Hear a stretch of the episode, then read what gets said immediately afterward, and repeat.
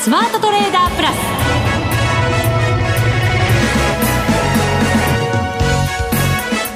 全国のリスナーの皆さんこんにちは内田まさみですこの時間は年内最後のザ・スマートトレーダープラスをお送りしていきますこの方をご紹介しましょう国際テクニカルアナリスト福永博之さんですこんにちは。よろしくお願いします。よろしくお願いいたしお願まいすします。さあもう本当に年末相場になってきましたねね。今のあの、一言は、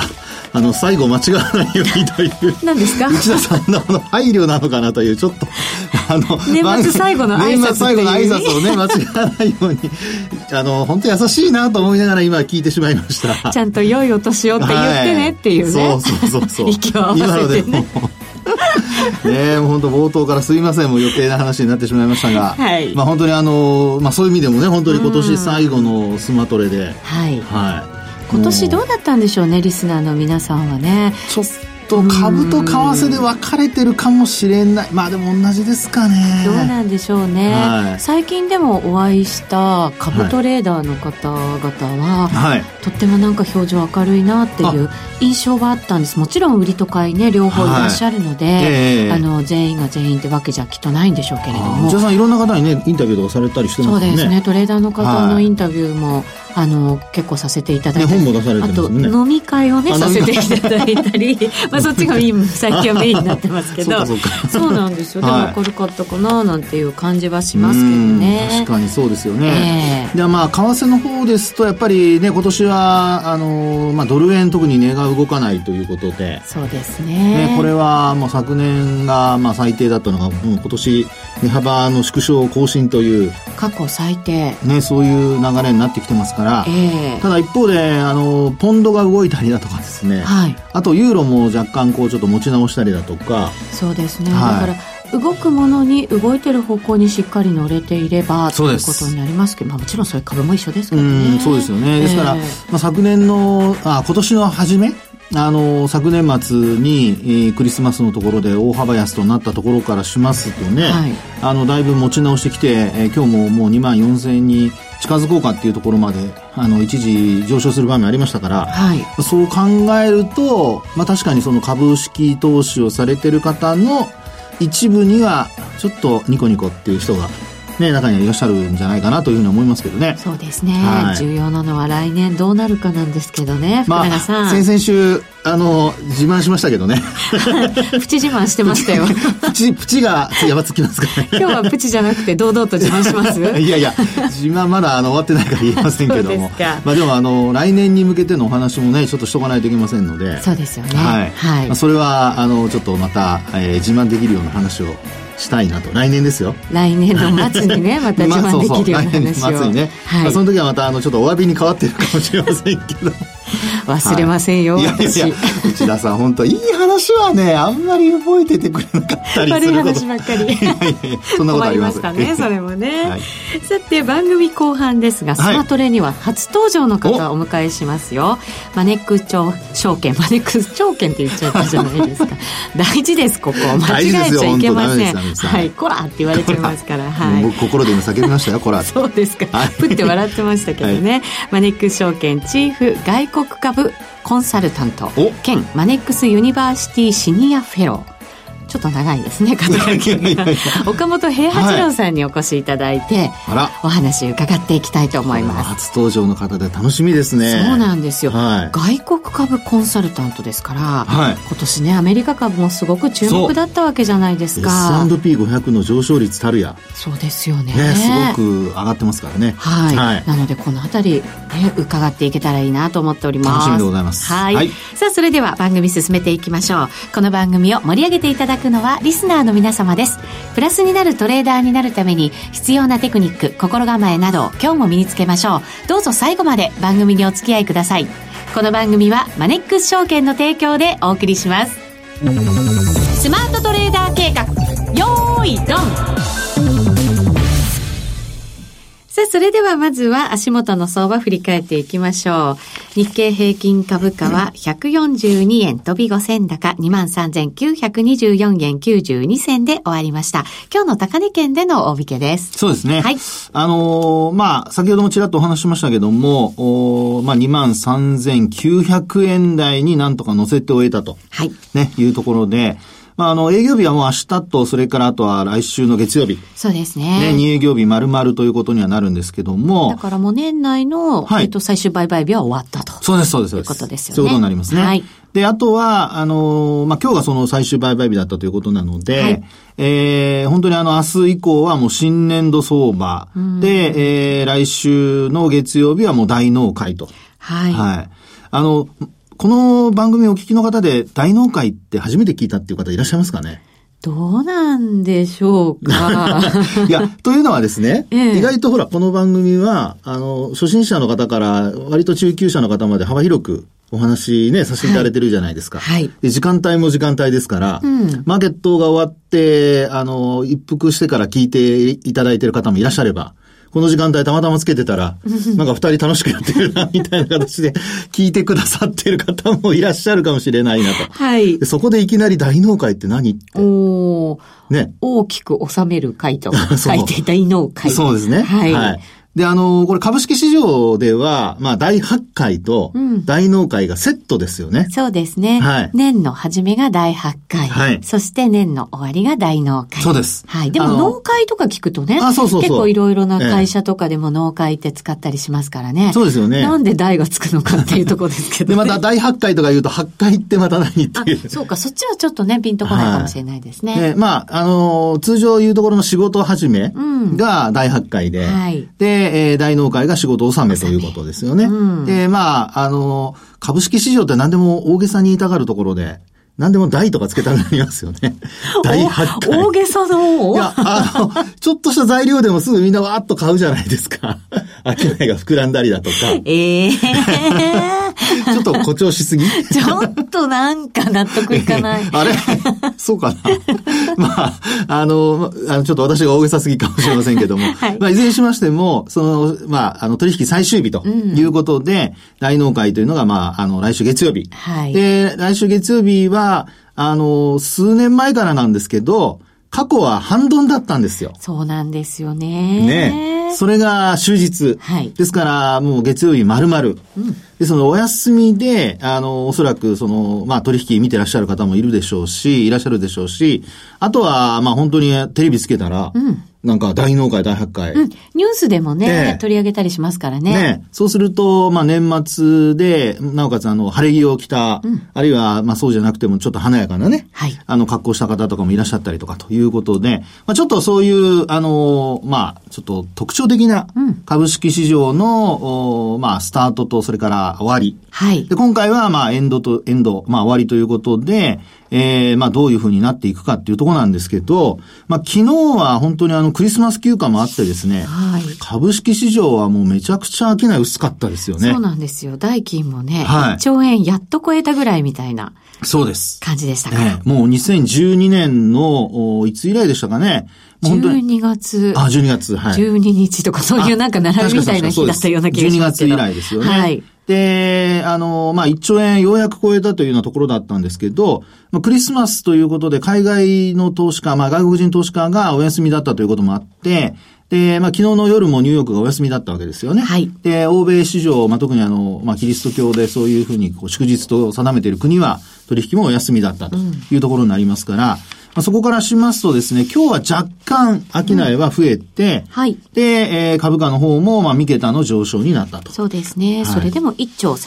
3571億円ですから、い普通に比べたら半分近くということですうねん。そうですよね。ええまあ、ですので、あの、まあ、少しずつですけども、あの、まあ、クリスマスイブ、クリスマス、まあ、特に今週の月曜日からになりますけどね、23、24、25というのは、もう1兆円ちょっとで、もうすごく商いはふく、あの、少なかったわけですけども、まあ、特に売買代金の減り方が大きかったわけですが、はいまあ、それが、まあ、あの、今日から少し回復を始めていると。で、えーまあそういうふうになってきますと、少しずつですけども、まあ、あの、いわゆるポジション調整とか言われる売りが、まあ、少しずつ出ていて、なんとトピックスは昨日まで、7営業日連続の、あ、ごめんなさい、6営業日連続ですね。はいの下落だったんですよね。そうですね。小はい幅だったんでね、なんかね、まあ、ちょっとじわじわなそ感うじで、ですそしうでたす。けちょどっ。と気持ち悪い部分もあったんですけどね。それが今日が7営業日ぶりの反発ということになりましたからプ、ラス9ポイント。そうです。でね、特にトピックスは今日はた、確か高値引きじゃないですかね。うん、そうです。ね。はい。はい。なので、あのーこういうところからですね、株価の、あのーまあ、値動き、年末に向けての値動きを、まあ、ちょっと、まあ、ほんと2日なんですけど、2営業日なんですが、これ来年につながるということで考えるとですね、えー少しこう、まあ、あー年末いい形で終われるのではないかなという、まあ、そういうちょっと期待が出てきているところかと思うんですよしねか。も大発会とか大納会とかって、はいなんかこう、ご祝儀相場的なね、ええええなる場合もね、中にはね、ありますからね。はい、そうですよね。ええで、あのー、ひょっとしたら、若い方で聞いてらっしゃる方は、ご祝儀って言 葉も初めて聞かれるからそこも、 まあまあ、そういうことはないから、社会人だったら知ってるかなっていうところだと思いますけど ね。友達の結婚式の時のね、はいご祝儀とかも。あ、そうか、それもごあるじ祝ゃない儀。ですか。ああ、そうか、そうか、ですそれよおね祝いご祝儀。そうなんです かね。もう細かく言うと、この番組内で収まらなくなりますけどそうも。ですよ。はい。はい。というところでですね、あの、まあ、ご今の内田さんの話のように、まあ、ご祝儀相場っていうことで、まあ、ちょっとこう、賑やかに、えー個別株が賑わったり、株価が上昇したりと。で、こういうのは、あの、昔、餅つき相場とか言ってたんですよね。うーん。株価が上がったり下がったり、で、はい個別株も上がったり下がったりで、あのーまあ、きね、えっ、と、薄で、こう、叩いて餅が上がったり、ぺったたんん。ぺったんですね。はい。 今、フォローしてくれませんでし たね。 ぺったんで終わりました、ね。で、あの、ぺったんぺったんということで、あの、株価が上がったり下がったり。ということ で、はい。はい。上がったり下がったりということから、そういう餅つき相場とかいう話も、こう、昔は聞かれたんですよね。よくなんか株を枕にとかもありましたけどね。なんかいろいろありますね、内田さんはやっぱり考さすがによく知ってます ね。えると年の 子ですいかやいや、もうぜひね、あの、若い方はこういう言葉をちょっと覚えていただいて。役に立つかわかりませんけど。いやーでもね、あの、何、なんていうんでしょうかね、その、えー名は体を表すじゃないですけど、昔のそういう、なんていうか、のどかな、はい。はい、あの、いい時代というんでしょうか。株を枕に年を越すなんていうのそはうですね、ええそうなってほしいなっていつも思うんですけどね。そうですよねあ と当備の一心とかもあります。ああの当備の一心出てきちゃった。もうあった止まらなくなりますからやめましょう。知識をひらかすのはやめてください。本 こ当れに1年の間に1回ぐらいしか使わないじゃないですか。 そうそうそうね。だからね。ましてやこの時期だけですからね。そうなんですよねなのでですね、まあ、あの、今年に関しましては、今お話しましたように、ちょっと株価の方が、えー、年末高に向けての今日の上昇が続くかどうか。はいであと、これ続いていくようであれば、年始に向け、年始のスタートもですね、大発会も6日からということにはなるんですけど、はいこれ月曜日からのスタートで1週間丸々ありますから、まあ、これも少し、あの、負けと参加者も、えー、まあ、あーいわゆるその気合を入れてというのではないんですけども、も、あの、商いも膨らんでくるのではないかなというふうに思われますので、はいちょっと、あの、商いの状況ですね、売買高、売買代金の状況を、ちょっと、おまあ、回復するかどうかを見つつ、で、それによって回復するようであれば、やはり、い少しこう、マーケット参加者の、えーまあ、足元、それからあと先行きに対する期待も出てきているのではないかということにつながると思いますので、ぜひそういったところをね、えーちょっと見ながら、えーまあ、お休みする人はゆっくり休んでいただいて、で、えー新年に向けてね、えーしっかりと影響を養って取引臨んでいただきたいなと思います。はい。なんかうまくまとめていただいたようですが、ちょっと突っ込んでもいいですかまだ、年末最 後。そういやいや、年末最後のこの放送ですから、はいはいやっぱり来年をね、どう考えてるのか、聞いておかなきゃいけないわけじゃないもでうす内か。田さん来ましただね。ってもう来、実質ね、来年度相場に入ってるわけですから。はいそうですそうで今年も予想が立った福永さんだからこ そ、やっぱりズなんかバッと今の今ね。のはちょっとなんか、ちょ っとなんかあれに聞こえますけど。いやいやいやいや あのですね、はい来年は、私はあの、10月の高値を抜けると思ってるんですよね、一昨年の。はい昨年の10月の高値。なるほどはいで、あの、ほとんどの皆さん強気だと思うんですが、ええまあやっぱり1万6千円から7千円に向けてというのが、 2万じゃなくて。あ、失礼ですね。2万、はい2万、はい2万です。ごめんなさい。そうですよね。はい、よかっすいた。ま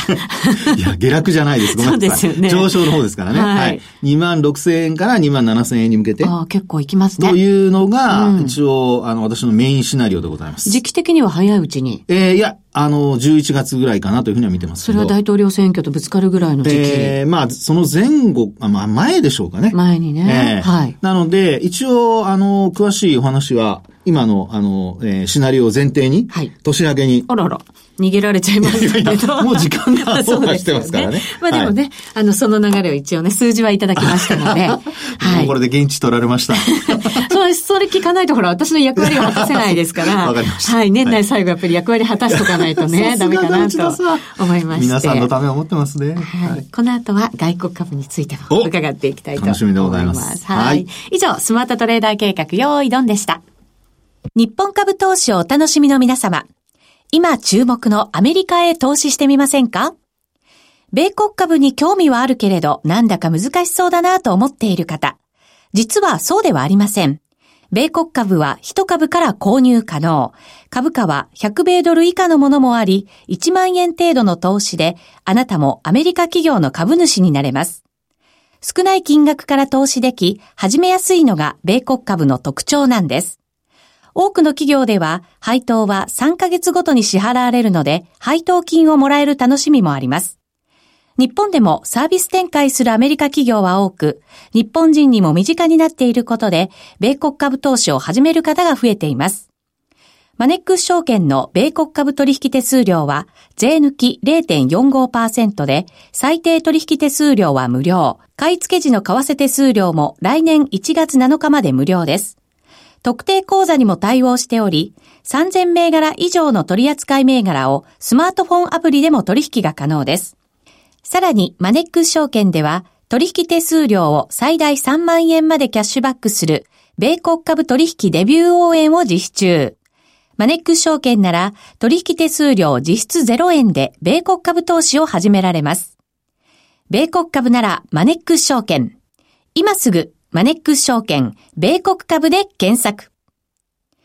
米国株式及び米国 ETF、リート、予託証券、受益証券発行信託の受益証券などの売買では、株価などの価格の変動、外国為替相場の変動など、または発行者などの信用状況の悪化などにより、元本損失が生じることがあります。お取引の際は必ず、契約締結前交付書面を十分にお読みください。マネックス証券株式会社、金融商品取引業者、関東財務局長、金賞第165号。ザ・スマートトレーダープラス。今週のハイライト。さあ、それではご紹介しましょう。ゲストです。マネックス証券チーフ外国株コンサルタント兼マネックスユニバーシティシニアフェローの岡本平八郎さんです。こんにちは。こんにちは。よろしくお願いしまよろす。くお願いいたしお願いしま。ますす番組初登場でございます。お待ちしておりましたもう。すごく優しそうな ね。そうなんですメよ。ガネをかけてらっしゃる。はあ、メガネですか。メガネ、 いやいや優しそうなメガネをかけ てる。いやいや、優しそうなね、切ってるんですよ。あ、あそうです。そうです。今、岡本さんが突っ込みましたからね、福田さんですちょっと参りました、 今。やられました。やられちゃいましたねまさか私が突っ込まれるとは。す いません。先行きましょう。そうですね。 すいませんでした。はい。まあ、岡本さんといえばこういうね、ええ優しそうなそ愉うな快んでなす方なような感じがするんですけど、なんとですね、ええマネックス証券松本会長はいの窮地の中あらということなんですよねま。た、すごいじゃないですか。いやいや、あの、はい。1987年にですね、当時、 1987年はいソロモンブラザーズという会社がありまして、はいえー、12人が入社したんですけども、そのうちの我々2人でございまして、松本さんがだから、えっ、と、学校卒業されて、若い頃です今新より卒にね、で入られたのがあーソロモンブラザーズですよね。そうですね、はい。その時からの同期おーですか。えー、じゃあこう、久しぶりに一緒に仕事するような感じなんですか、ね、そうですね、ちょっと縁がありまして、はい。ええはいええちょっと待ってください。1987年とおっしゃいましたよね。1987年といえばですよ。はい。ブラックマンデーのあった年ですよね。そうですねはいそうですよね。あの10月ですね。はい。で、12人新入社員がおりまして、で私が、あの、たまたまアメリカ株の営業、機関投資家営業になりまして、はいで、まあ、マーケット毎日のように上がってましたんで、入社しましてから、お前いいとこ入ったなって言われたんですけれども、あの、まさに、 10月19日ブラックマンデーはいというのがやってきまして、まあ、1日でニューヨークダウ2割下落しましたということで、えー今までお前いいとこ入ったなっていうのがこう、突然、お前大変なとこ入ったなということになりまして、本当天と地のね、なんかぐらいのなんか差がありますよね。そうですね。はい。で、たまたまあの、そのソロモンの私、まあ私たち研修でニューヨーク、その12に行ってたんですけども、はいあの、まあ、証券会社、アメリカの証券会社っていうと、まあ株が下落して、まあそれをきっかけにですね、まあ会社が赤字を出すようになって、で、まあ大量の首切りっていうのを、あの、やりましてですね、はいもう目の前で私もそのトレーディングフローで人がこう、いなくなってるわけですよ。あの、リーマンショックの時も、リはいーマンブラザーズ、辞める人たちが段ボールに荷物入れてね。はい。ま、まさにそんな感じですよね。へえで。すから、あの、社会人1年目でですね、アメリカの企業のこう怖さって言いますか、大変さっていうのも、あの、現実を知ったという、こことでしたねでも、それから長くその証券に携わってらっしゃったわけですよね。それだけのやっぱり魅力が証券にはありますかそうですね、たまたま縁がありまして、あの、そのソロモンには26年ほどおりまして、はいまあ、かかなりっていうか、あまりいいないんですけど、26年もいた人間っていうのは、だって生き抜いていくのが、だって大変な業界ですもんね。そうですね。ねで、まあ最初はあのアメリカ株からスタートしたんですけれども、ええまあその後あのアジア株ですとか欧州株とか、あの拡大をしましてですね、ビジネスの。で、最終的にあのまあ私が辞めた時には世界54カ国の株式市場を、まあ日本の機関投資家の方々が投資をするというお手伝いをしておりまして、はいまあ最後にやったマーケットっていうのはアフリカ大陸にあります、あのモーリシャスという島国の、えー株式投資ということで、えーそこにはですね、モーリシャスコマーシャルバンクという銀行がありまして、そこの株を買うっていうお手伝いをさせていただいております。私たちがね、知らないところの、はいその業界をね、見てきてらっしゃるということになるわけですもねう。業界もだし、国もだし。ええね本当そうですね。そうですね。まあ、あのー長いことやってますんで、えー外国株関連のことっていうのが趣味みたいになりましてですね、ええ今まであの世界80カ国訪問してまして、で、最近新しい国っていうと株式市場がある国じゃないと行かないんですね。うん、やっぱりそれがないとダメですかつ。まんないんですよ。単に観光で行って も。それちょっとか、あの、ある意味ちょっとかわいそうなんですけども、まあ、過去10年間は、あの、アフリカにある、あの、株式市場が、あそこ8カ国行ってですね、ええまあ、証券取引所訪問して、まあ、上の方に会って話を聞いたりですとか、上場企業のマネジメントに会って話をあの聞いたりとか、まあ、そういうのをプライベートであのやってるという、ええちょっとそういうところもおいおいこの番組の中でね、確かに聞いていけたらいいなと思いますね。これからの投資先というところではやっねぱ。見てこられているので、はい実際にねそれはやっぱりすごく価値あるお話ですよね。そうですね。一つあの面白いなと思ったのがですね、はいあのまあアメリカ、今のアメリカとの関係が悪くなる前なんですけれども、あの、イラン。イラン、のはい。首都にテヘのテヘラ、テヘランですね。そこにじゃ、あの、ちゃんとあの、証券取引所っていうのがありまして、まあ、中東の地域ではかなり大きいんですけれども、あの、そこのと取引所のフロアに行きましたら、まあ、昔のその証券会社みたいな雰囲気でして、はいで、個人投資家がですね、えー、ノートパソコンを持ってって、で、ネットをつなげて株の取引やってるんですよ。ええあくまでもそれ取引所なんです取よ引ね、所でのも中ね。に行って、その板を見てっていうかですね。へえで、その場の雰囲気を感じながら、えーノートパソコンで、まあ、株のネットトレードをするっていうのを見て、まあ、どこも今同じなんだなっていうのを感じたですね。そうですね。ちょっと前の上海はなんかそんなことよく聞きましたけどねあ。そうなんですね、やっぱりねそういうところでも見られるっていうのはなんか羨ましい感じがしますよね、うん本当そうですよねはい、えー今ではマネックスではいろんなアメリカ株の魅力を伝えるセミナーをやってらっしゃったりあと動画コンテンツもね作ってらっしゃったりコメントも発信してたりということで、ご活躍でいらっしゃるわけですけれどもえっ、とアメリカ株、そのまあ世界の株、今年いろいろ動いたと思いますけれども、はい中でもアメリカ株の動きはすごかったですね。そうですよね。ええであのーまあ、特にあの、クリスマスといいますか、12月に入りまして、貿易問題が解決したように見えまして、えーマーケットが急に上がり始めたっていうのがあるわけなんですけれども、えーまあ、このモメンタムっていうのは多分来年まで継続されると思ってます。で、今あの、マーケットのセンチメントっていうとですね、あの、FOMO、FOMO はい。であっていう単語であの説明できるかと思うんですけれども、これはあの FOMO というのは Fear of Missing Out fear of missing out。まあ、要は、取り残されることに対する、まあ、恐れということで、まあ、マーケットにこう乗り遅れるのが嫌だという人たちがかなりいると思うんですね。でやっぱりこう、マーケット高値更新してますから、こう、バブルではないかっていうようなコメントも出始めてる中、上がってるんで、こう、恐る恐る、こう、参加しないとまずいんではないかっていう、そういうセンチメントもありますんで。持たざるリスクみたいな感じもあるんですかね。まさにおっしゃる通りですよね。うん、ええー、なんでそういった意味では、こう、すべての人がこう強気になって上がってるって感じではないと思いますんで、はい、そういったセンチメント的にもいいんじゃないかなというふうには思います。日本のバブルの時とは全然違うものなんですか、じゃあ。そこまで行ってないと思います。行ってない。はい。うんで、行ってないというのは、はい、あのー、まさに、まあ今年は企業業績ほぼフラットでしたが、はい、来年になってきますと、今市場のコンセンサスが、えー、S&P500 で EPS9% 増益になる予定になっていまして、はい、あと20あ、2021年ですね、はい、えー、翌年も EPS は10%。増えてくるというのが、まあ、市場、マーケットのコンセンサスになっていますんで、はい、まあ、そういった意味では、今のマーケットは、えー、歴史的に言って安いか高いかというと、決して、えー、割安ではないんですけれども、はい、あのー、必ずしも高いというわけでもないということで、えー、来年の半ば、はい、早ければ来年の3月くらいまでには S&P で、S&P500 で3300。に行ってもおかしくはないと思ってます。はい。これあの、2020年の EPS の18倍くらいですんで、えー、もう全然高くはない。うん、それから、えー、年末なんですが、来年、2021年の年末は、はい、えー、ちょうど、えー、EPS、2021年の EPS18 倍すると3500ぐらいという数字が出てきますんで、はい、そのくらいいっても、あの、正当化されるだろうなということですんで、まあ来年は今のレベルから、まあ9%、10%くらい上がっても、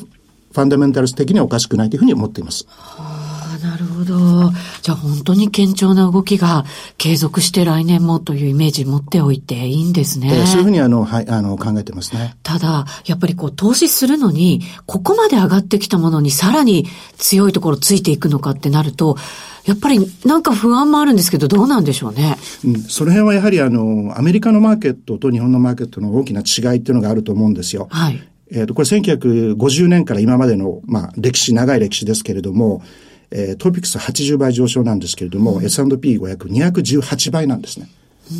ですから、最近だけマーケットが上がってるわけではなくて、アメリカっていうのはこう株が上がるという、こう、非常に長い、まあ、トレンドといいますか、はい、あの、まあ、事実がありますんで、まあ、そこを無視して、まあ、単にマーケット上がったから高いっていうふうに考えるのはちょっと、あの、どうかなというふうに思いますね。うん、長く見てずっと上がり続けてるマーケット。はい、日本から見るとね、羨ましいましい苦もあり、 はい、ただバブルを経験したものからすると、ちょっと不安に感じたりもするかなっていうね。バブルのね、考え方というか、そのベースがアメリカと日本はちょっと、やっぱりできにくい、アメリカの場合は。あの、ファンダメンタルズがやっぱりしっかりとした、やっぱりベースになっているので、はい、日本の場合は浮かれて買うっていう そっちとの差はやっぱりちょっとあるかもしれないですけどね、その風土的なものがね。そうなんですね。はいでも今おっしゃったように、こう、皆さん、あの、こう不安に思いながらマーケット上がってるから、はい、まあ、安心できるのかなっていう解釈もできると思うんですよ。うん、やっぱり長続きするんですね。そうですね、はい。えまあ、あとあの、ビジネス寄りの大統領が、まあ、再選されれ ば、まあ、彼のこと好きか否かちょっと置いといてですね、はい、まあ、株にとってはいい大統領ですよね。やっぱり来年も当選するのはトランプさんですか。えー、私はそうじゃないかというふうには思ってますけれどやも。っぱり大方皆さんそういうふうに思われてるんですウォール街の人たちはそれを希望してると思います、ね、希望もありますけ ど、現実問題もそっちなのかもしれませんね。はい、わかりました。来年もまた世界の株についていろいろ教えていただきたいと思います。ありがとうございました。ありがとうございました。岡本さんでした。さて、そろそろ現代最後の放送お別れの時間が近づいてきました、はい、はい、来年もぜひスマトレ、はい、お聞きいただきたいと思いますそうですねはい今年もう一年本当にありがとうございました皆さん良いお年をお迎えいただきたいと思いますここまでのお相手は福永博之と内田まさでお送りしましたそれでは皆さん良いお年をぴったりこの番組はマネックス証券の提供でお送りしました